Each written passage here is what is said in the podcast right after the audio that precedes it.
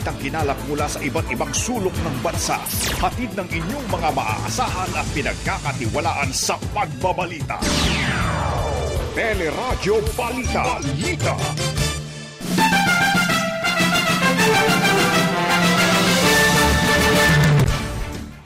Sanggol na ibinenta ng sariling ina dahil sa utang sa online sabong na ibalik na. Babaeng unang bumili at mag-asawang pinagbentahan din ng sanggol, arestado. Tatlong kilo ng cocaine na tagpuan sa karagatan ng Cagayan. Halos 7 milyong pisong halaga ng shabu na galing Afrika, nasabat naman sa Cavite. Dalawang persons of interest sa pagkamatay sa hazing ng isang estudyante sa Laguna, hawak na ng pulisya. Anak naman ni Congressman Arnulfo Teves na nambugbog ng security guard na katakdang kasuhan na. Limang transport group binoykot ang pagdinig sa hirit ng dagdag pasahe. Pangulong Duterte aminadong walang kontrol sa presyo ng produktong petrolyo. Pangulong Duterte giniit na hindi dapat alisin ang patakaran sa face mask, fourth dose o pang-apat na bakuna sa senior citizen at may comorbidities inirekomenda naman ng Department of Health. At sa Showbiz Spotlight, RC Munoz rumampa sa Los Angeles Fashion Week sa Amerika. Magandang umaga, bayan! Ngayon po araw ng Miyerkules, March 23, 2022 at kasama po natin ngayong umaga ang ating kabalitaan. Ako si Raya Kapulong. Ako naman po ang inyong kabayan si Nolly Di Castro. Kami po ang mag-atid sa inyo ng ating mga nagbabagang balita.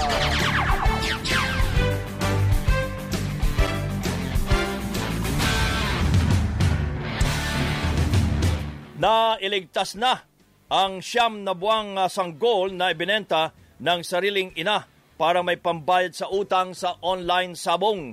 Naresto din sa Laguna ang mag-asawang Pinay at isang Nigerian na siyang pinagbentahan ng babaeng unang bumili sa sanggol. Hindi po ako bumili. Nurse po yung nagbigay sa akin yan. Nanganak po ako ng kambal. Tapos? Kulang sa buwan. Ngayon, inalagaan ng nurse. Tapos sabi niya, namatay yung isa. Isa na lang natira, babae. So, kinuha ko, kalak ako. Ayon kay NBI Human Trafficking Division Chief Janet Francisco, kakasuhan din ang babaeng unang bumili sa sanggol sa halagang 4 na po at 5,000 piso. Sasampahan din namin siya ng, ng kaso. Ah, at yung iba pang mga ah, naging parte ng pagbebenta dito sa batang ito, kahit na sabihin mo pang witness siya. Samantala, nakatagda rin kasuhan ng human trafficking ang ina ng sanggol habang dadalhin muna ang bata sa DSWD habang nagsasagawa pa ng evaluation kung sino ang dapat na mag-alaga. Nakiusap naman ang ama ng sanggol na si Elias John na sa kanila na rin mapunta muna ang custody ng bata. Pinagsisihan niya na rin po. Kung hindi po mahanap, sir, yung, yung anak ko, hindi ko po siya makapatawad, sir. Sabi ko sa kanya, siguro aral na yun sa'yo. Hindi mo na siguro mauulit. Kasi ikaw lang nakagawa ng ganyan. Aminado ang NBI na problema ang mga kaso ng online child trafficking ngayong pandemya kaya dinagdagan na nila ang kakayahan sa pagmonitor sa social media. Mahaba po ang kamay ng batas. At asahan nyo, hindi kayo pababayaan ng NBI, hahabulin kayo. Kaya tigil nyo na yan. Si NBI Director Eric Distor Naniniwala si Senador Ronald De La Rosa na makatutulong ang paglutang ng apat na testigo sa investigasyon sa pagkawala ng 34 na sabongero. Sa panayam ng teleradyo, sinabi ni De La Rosa na positibong kinilala ng mga testigo ang dalawang pulis na umano'y dumukot sa nawawalang master agent ng isabong na si Ricardo Lasco Jr. sa Laguna. Bukod sa negosyanteng si Atong Ang, patuloy din anyang tinututukan ang iba pang kumpanya ng isabong. Eh, may susunod pa hubang hearing, Senator? Ah, most likely dahil hindi ko pa nga inadyon yung ating hearing no. Ah, suspended suspended lang muna para uh, to give way for another investigation. Opo, opo, ang pinaka-importante dyan, mabigyan ng hustisya yung pagkawala ng mga sabungero at uh, makapag-craft tayo ng uh, legislation Yun. na ipapasa, ipapasa natin ngayong uh, uh, 19th Congress. Tiniyak naman ng Philippine National Police na iimbestigahan ang pagkakasangkot ng ilang pulis sa pagkawala ng mga sabongero. Pero iginiit ni PNP spokesman Roderick Alba na kailangan pa ring masunod ang due process at ibeberipika ang mga lumabas na impormasyon sa pagdinig ng Senado. Muli ring nagpaalala ang PNP sa mga pulis na umiwas sa anumang uri ng sugal. Hawak na ng pulisya ang dalawa sa siyam na person of interest sa pagkamatay sa hazing ng estudyanteng si Raymark Rabotaso sa may Kalayaan, Laguna. Ayon kay Kalayaan Police Chief uh, Erico Bestid na nagtamo ng uh, paso sa dibdib, basag ng ngipin at mga pasa sa binti at hita ang biktima ng unang inireport na sinasabing nalunod sa isang resort. Nalunod daw sa ano sa resort sa Twin Falls. So upon verification sa ating investigators, uh, yun pala yung lumalabas na alleged hazing incident na pala yung pangyayari. Sabi po nung statements ng mga ano, ah, ito ho'y uh, Tau Gamma Pi ah, Fraternity, uh, Longos Chapter.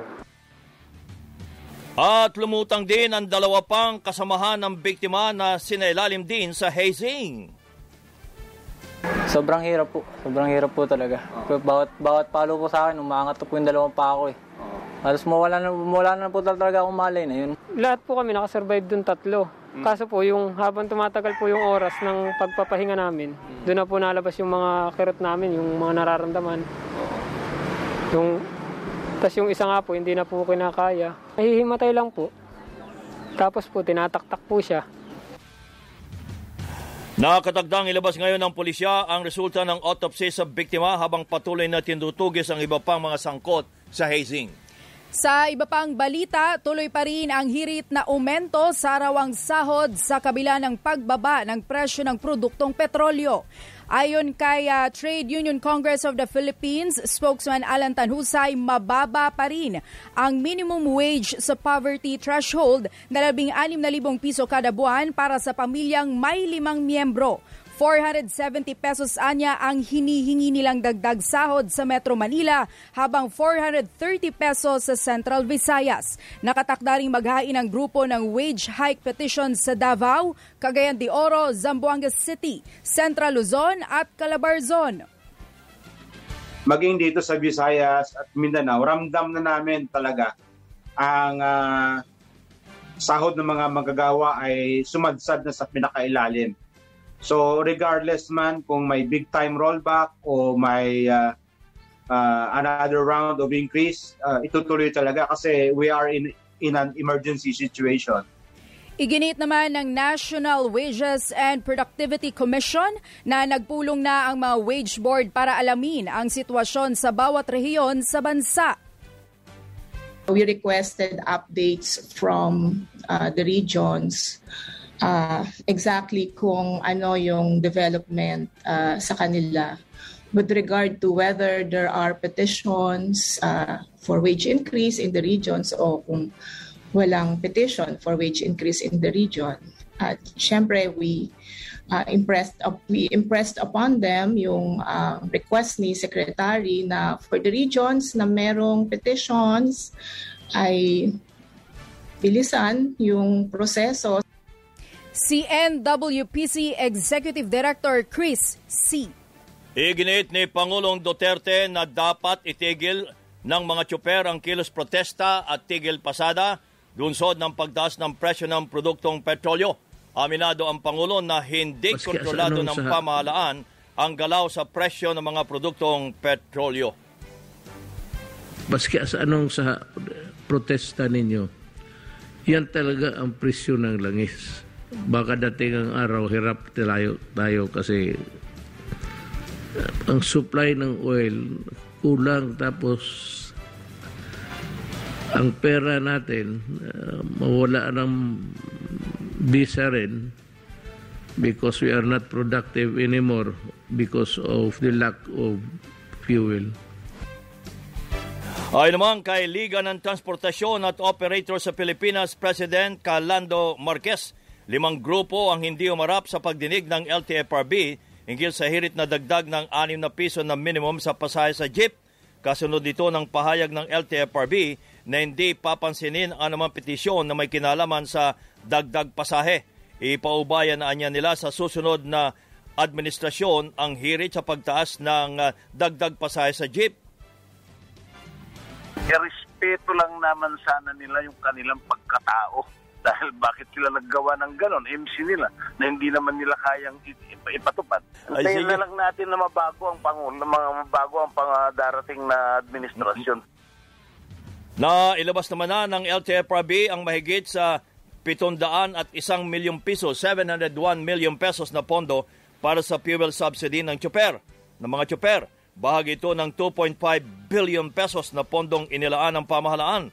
At batay sa datos ng LTFRB, 264,000 ang maaring makatanggap ng 6,500 pesos na ayuda. Target na matapos ang pamahagi ng fuel subsidy bago matapos ang kasalukuyang buwan. Nagsumiti na ng proposal ang Grab Philippines kaugnay ng pamamahagi ng 19.3 million pesos na refund sa mga customer. Kasunod ito ng utos ng Philippine Competition Commission matapos madiskubring 20 at 4 na porsyento pa lang ang nai-refund mula sa 25 million pesos na dating penalty ng kumpanya. Sinabi ni Grab Philippines Public Affairs Head Bugi Bonifacio na ilan sa dahilan ng mabagal na refund ay kawalan ng GrabPay wallet at kakulangan ng document verification ng mga customer. It's either wala silang GrabPay wallet, they have a GrabPay wallet but they haven't done KYC, or they have a wallet, they've done KYC but they haven't redeemed, um, they haven't gone to the rewards uh, portion of the app to redeem uh, the PCC approved rebate. Alternative disbursement mechanisms that doesn't involve crediting to the GrabPay wallet ha- uh, have been presented to the PCC last March 8. Um, and we've been waiting for the PCC to actually rule on it. Sa panayam ng teleradyo, sinabi ni PCC Commissioner Johannes Benjamin Bernabe na dapat simplihan ng Grab ang pag-redeem sa refund para mas madaling makuha ng mga customer. Para sa ordinaryong cons- ordinaryong consumer, Oo. parang hindi po siya ganun ka straightforward or ganun kadali. Kaya- So marami hindi na nagagawa ito, hindi nalalaman ito, nakakalimutan na dapat walang expiry date. Tinasabi rin po natin sa Grab, baka naman may mas madaling paraan. Yes, baka naman simple. pwedeng automatic na lamang para yung Simple, ating oh. mga ordinaryong mananakay hindi na dadaan sa ganitong step-by-step process pa para makuha yung dapat sa kanila naman. Binigyan ng PCC ang Grab ng hanggang April 22 para maipamahagi ang nasabing refund.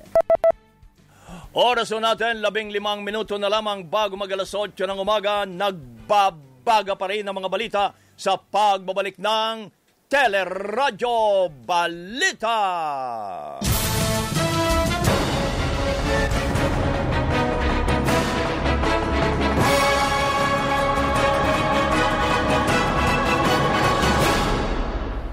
Nangampanya sa Nueva Ecija si Vice President Lenny Robredo na nanawagan sa mga botante na tanggihan ang mga kandidatong may bahid ng katiwalian. Pag sinabi pong ayaw sa korupsyon, hanapan natin ang resibo. E paano naman ayaw sa korupsyon kung hindi nga nagbabayad ng buwis? Kami po, pag sinabi naming ayaw sa korupsyon, mahaba yung aming resibo. Ang pinaka-resibo nga po namin sa Office of the Vice President, taon-taon nakukuha namin ang pinakamataas na COA audit rating. Nag-ikot din sa Nueva Ecija si Senador Panfilo Lacson na bukas sa panukalang parusahan ang mga kandidatong hindi sumisipot sa debate. Pwede pag-aralan. Alam niyo yung Cavite sa Nueva Ecija, may mga common denominators yan eh. Ang isang pinaka ma, mag, malaki, pinaka maanong common denominator, para pero ako may barako. Ay, hindi maatras saka hindi, palaban. Formal namang inendorso ng PDP laban Kusi Wing ang kandidatura ni dating Senador Ferdinand Marcos Jr. We are very, very grateful and are happy to receive this much awaited and much hoped for news. This will consolidate, consolidate the forces of unity so that we can continue to uh, uh, work against those who would want to divide Filipinos against each other. Pero si Senador Manny Pacquiao nanawagan sa mga miyembro ng PDP Laban na huwag sundin ang endorsement ng Kusiwing. Baka nakalimutan ni Kusi na ang PDP, nabuo yung PDP against sa Mar- Marcos regime. Pag po nating sundin si Kusi. Sa akin lang, yung PDP laban na yan, nabuo yan para sa against Marcos, tapos sa sasapi kay Marcos. Ano yan, parang isang sampal sa mga membro ng PDP. Tiniyak naman ni Manila Mayor Isko Moreno na kapag nanalong Pangulo, ibebenta ng pamahalaan ang ill-gotten jewelry collection at paintings ng pamilya ng Mar o pamilya Marcos. Marami pa anyang pag-aari ang mga Marcos na maaaring makuhanan ng pondo bukod pa sa mahigit 200 bilyong pisong utang sa buwis. Bubuo ang COMELEC ng task force na mag-iimbestiga sa mga isyo ng vote buying. Sinabi ni Kamalik Commissioner Erwin Garcia na makakasama nila sa investigasyon ng pulisya, militar at maging ang Department of Justice. The Comelec can always direct its uh, field personnel para mag-submit kaagad ng report sa atin. But magkakaroon tayo ng task force para mas mabilis yung kilos natin. Kailangan ding formal ng paghahain ng reklamo at hindi pa may tuturing na vote buying ang mga bayaran bago ang opisyal na campaign period. February 8 nagsimula ang campaign period sa national position habang sa March 25 na ang simula sa local position. May mga magko-complain na mga individuals, ang maganda po doon, malala, may, may, yung mismo mga nakuhanan nila ng pictures on that date, yung mga nakuhanan nila ng affidavits ng tao on that particular date, maisasama yon and therefore, uh, evidence gathered during that particular incident will have credible value as far as uh, appreciation of evidence is concerned. Si Kamalay Commissioner Erwin Garcia. Hinimok ni Pangulong Duterte ang susunod na administrasyon na ituloy ang war on drugs. Sinabi ng Pangulo na plano niyang makipagpulong sa susunod na Pangulo para talakayin ang mga hakbang para tuluyang masugpo ang kalakaran ng iligal na droga sa bansa. Papayuhan niya anya ito na patayin ang mga sangkot sa iligal na droga. I hope to pag makausap ko kung matapos ng elections and a new president shall have been elected, uh, I say there, there, there's a time for us to, me, to bring, invite him to dito. Ito siguro sasabihin ko sa kanya. Patayin mo talaga itong mga sa pinakahuling tala, umabot na sa mahigit 6,000 ang napatay sa war on drugs habang mahigit 300,000 ang naaresto. May mga balita pa tayo tampok sa Teleradyo Balita.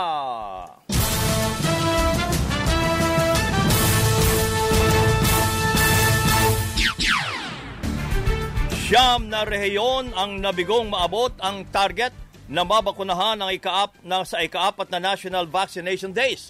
At kabilang dito ang Bangsamoro Autonomous Region, Mimaropa, Bicol, Central Visayas, Socsargen, Western Visayas, Davao, Calabarzon at Northern Mindanao. Ayon kay Health Undersecretary Rosario Vergere, eh, na ang aplikasyon sa food o ito may kaugnay naman sa Food and Drug Administration para amyendahan ang emergency use authorization ng COVID vaccines at payagan ang ikaapat na dose sa mga senior citizens at may comorbidities. We will wait for the decision of FDA on this and then after that we will discuss uh, for possible implementation. Ibinasura naman ni Pangulong Duterte ang uh, panawagang alisina ang uh, patakaran tungkol sa pagsusuot ng face mask nagbibigay uh, mano ng proteksyon ng face mask laban sa COVID-19 lalo't posibleng may sumulpot na naman na bagong variant. I am not ready to order the removal of the mask uh, Pero siguro yung plastic na ano cover, pwede na yun. Pero uh, it has, I said, it has done a lot of good. It prevented uh, the contamination from spreading. So, matagal pa ito. And there are reports said that uh, I don't know if it's uh, subject to confirmation na may bagong COVID uh, found in uh, Israel. So, whether we like it or not, kung totoo yan, it will reach again the shores of our country. Sa tala ng DOH, umabot na sa mahigit 3 milyon 674 na libo ang mga kaso ng COVID-19 sa bansa. At uh, lima naman ang namatay. Nadagdag din ang 290 na bagong kaso kabilang ng isandaan at tatlo sa Metro Manila. Ibinalik sa Bureau of Treasury ang hindi nagamit na bahagi ng pondo sa Bayanihan to Recover as One Act o Bayanihan 2. Pero umapila si Pangulong Duterte sa mga mambabatas na wag nang gamitin ang unused funds dahil maaari itong gamitin sakaling muling tumaas ang mga kaso ng COVID-19. Yung bayanihan, nagtatanong na hindi pa naubos, sinauli na sa treasury. Pero ganito yan eh. Sana wag na lang galawin ng Congress. If they want to legislate it, uh, so be it patwag galawin yan kasi that is in preparation for another surge of uh, another variant. Nagmumitate itong monster na ito. And, uh, natin malaman kung ano talaga ang katapusan nito. But I guess uh, it would be there or here for the longest time. Hindi binanggit ng Pangulo ang halaga ng ibinalik na pondo sa National Treasury pero lumabas sa report ng Commission on Audit na hindi nagamit ang 5 bilyong pisong pondo para sa pautang sa maliliit na negosyo na naapektuhan ng pandemya.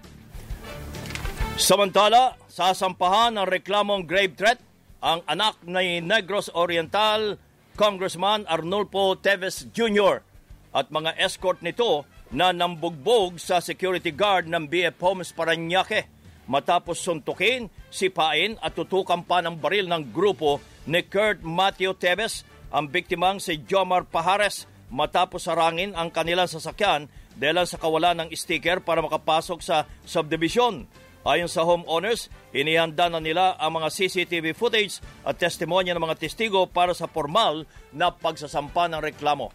Sa Cavite, halos 7 milyong pisong halaga ng shabu ang nasabat sa Imus. Naaresto ang tumanggap ng package na galing Africa kung saan nakalagay ang isang kilo ng shabu na nakasilid sa tumbler.